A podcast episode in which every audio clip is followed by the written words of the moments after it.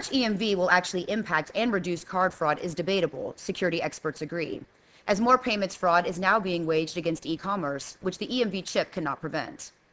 And there are other concerns about EMV being deployed as well, such as how EMV at the point of sale is going to enhance long term security.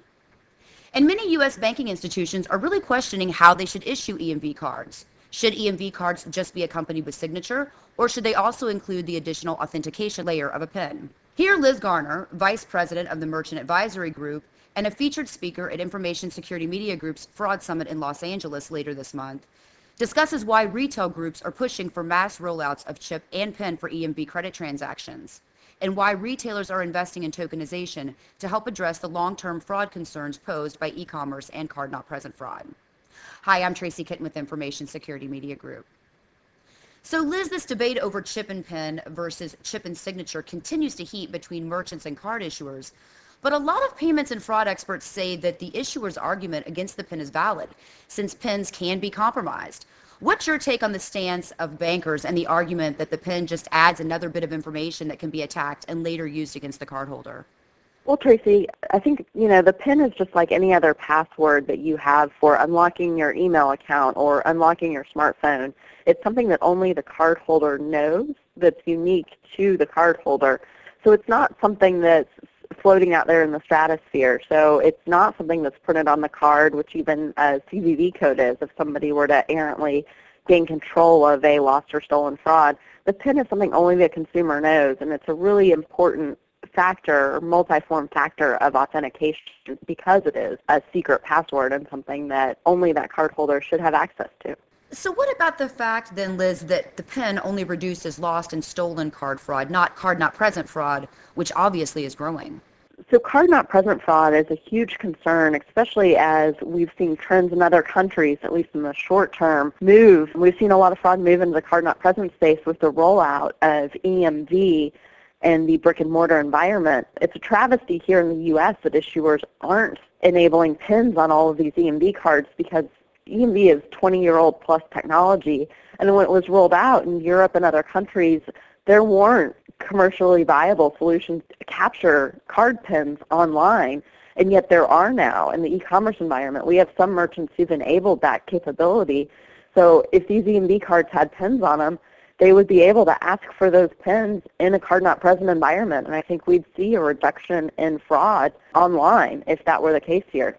So you don't think entering the PIN online would pose additional concerns, or with EMV, could there be a way that consumers could have a separate PIN that they use for online transactions and then a separate PIN that they use in the card present environment? I think as far as managing fraud in the online environment, you have very sophisticated .com retailers, especially in the instance of, say, an airline, where you have very strong risk management controls inside your own internal website. You have a lot of these online.com folks who are even capturing the CVV code, which is a more static data point and a more readily available data point than a PIN is. As a cardholder, I can go online and change my PIN if I want to with my bank. The CVV is printed on the card, and people already have controls to accept those. A lot of the online card brand platforms enable the ability to accept those PIN is no different except for it's even a more secure form factor because it is changeable and despite some folks saying it is a static data point, it can be changed unlike that CVV. That's a good point, Liz, and it really kind of ties in with some of the additional layers of authentication or verification, if you will, that we've been talking about in the industry.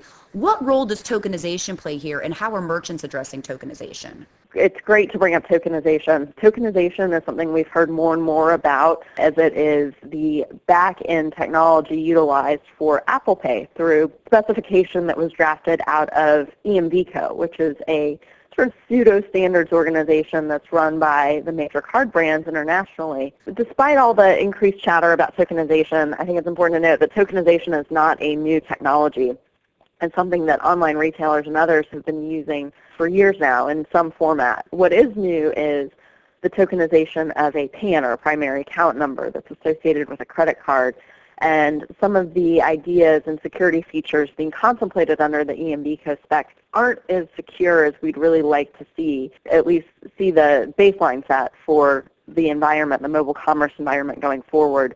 The MAG in particular is a huge proponent of participating in open standards bodies such as ISO or ANSI X9 here in the U.S., which is the accredited National Standards Institute, so that everybody who's involved in accepting the transaction has the ability to have a vote and direct input through that vote into the creation of standards. For us, tokenization goes well beyond just protecting payment card data. It can protect other forms of means to pay, such as a closed-loop gift card, an ACH direct debit from your checking account. Beyond that, we may want a couple other data points with a payment card. So if you're Uh, issuing an international plane ticket, maybe your passport or your known traveler ID for your TSA PreCheck goes with that, or if you're fulfilling an online prescription, maybe you have an extra data set that goes with your payment card information. So the fact that EMVCo really just focuses on the payment side, in our view, is a short-sighted approach to tokenization, and we really want to see that process moved into an open standards body. So Liz, as we talk about some of the new opportunities or the new ways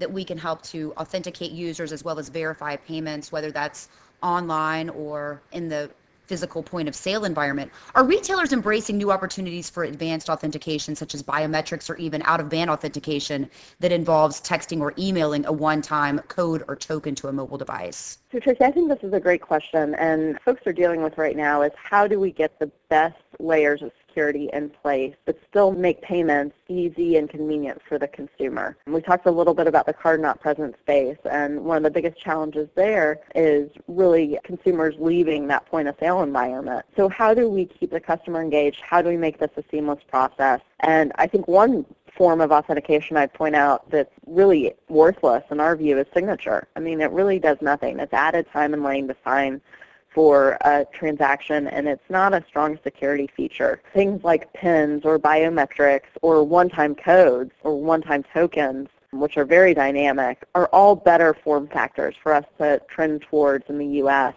I will note biometrics is very easy from a consumer ease of use standpoint, but there have already been some early reports about the ease with which somebody could come in and copy a fingerprint. So even local news stories have reported the need for maybe even considering three-factor authentication if biometrics is one of only two that you're using right now. To be fair, I think people have made the same argument with a PIN if somebody could look over your shoulder or try to capture what you're entering into the PIN pad. And so I think those are very sophisticated criminals doing that. But those are still much better forms of authentication because again those are unique to the card holder and to the consumer. The PIN is even more dynamic than the biometric in that as I noted before that's something that you can go change with your bank if for some reason you're suspicious that somebody was looking over your shoulder. So I think all of these things are really important going forward and multi-factor authentication regardless of what it is is a strong security feature to at least enable on these financial products going forward. Are there concerns among merchants that some of these additional layers of security will slow down the transaction and in effect hurt the customer experience? So I think asking for a multi-factor sort of a cardholder authentication mechanism, so be it biometric or PIN, those are not the types of things that have shown to slow down time and lane. Time and lane really is a very important feature for a lot of different types of merchant environments, and particularly quick service, big box retail, grocery stores, where you're really trying to get people through the line as quickly as possible. That's a huge part of their customer experience. Um, we do have concerns about EMV technology. That that has shown that it's a slower transaction. That's going to add some time and lane. And so again, we you know moving to technology that's 20 years old here in the states, it may or may not be the best route for us to be going. That said, you know it is one additional layer of security that will help prevent against counterfeit fraud. So I think in that sense it's a good thing. But from a time and lane perspective, I think there's definitely going to be a learning curve for both cardholders and store clerks despite all the training that retailers are going to be doing. So that's going to pose some challenges going forward. And I mentioned signature as well. Signature really isn't worth the time to stop and sign because it's an easy thing to replicate or forge and uh, signatures worthless to the point where I might as well not sign at all. It doesn't have the same type of security features as any other type of password or PIN or biometric or any of the things we've been talking about. So in talking about EMV transactions, Liz, what about contactless EMV payments, which could be paid via a card or even a mobile device? Are retailers embracing these types of options? You know, Tracy, I think some retailers are embracing contactless. It can be a faster in-lane experience or the tap and go. Where you hit a bit of a roadblock is we haven't seen widespread adoption of NFC technology in the States. And I think one of the main reasons you're seeing that stall, or at least merchants who have installed contactless terminals aren't turning it on yet, actually has to do with some of the business bulletins that have been put out. Visa put one out in the fall that said if you accept all Visa contactless credit cards, if you accept one, you've got to accept all of them. And so I think in a lot of ways to merchants, that creates some inherent anti-competitive concerns and also product acceptance concerns. You don't necessarily want to accept that contactless card inside any wallet or under every circumstance. So contactless here really, with those types of rules in place by the card brands, I just don't see it taking off in the short term. And then Liz, before we close, are there any final thoughts you'd like to share with our audience? Well, I think when it comes to payment card security, I'd just like to point out that it is absolutely 100% in the merchant's best interest to protect their customers' data.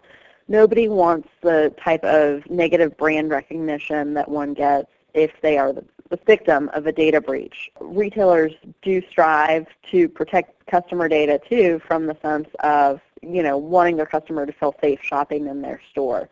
We've talked a lot about EMV today, and there's not one silver bullet. EMV is one step in the right direction toward a less fraud-prone environment in the States, but there's a lot more we have to do on the back end to protect transaction flow um, by further enhancing point-to-point encryption, tokenization, and other technologies that are being deployed around the world. The U.S. has lagged behind Europe, Canada, Australia, and others as far as instituting a less fraud-prone system. And we've got a real opportunity here in the States to start to play some catch-up.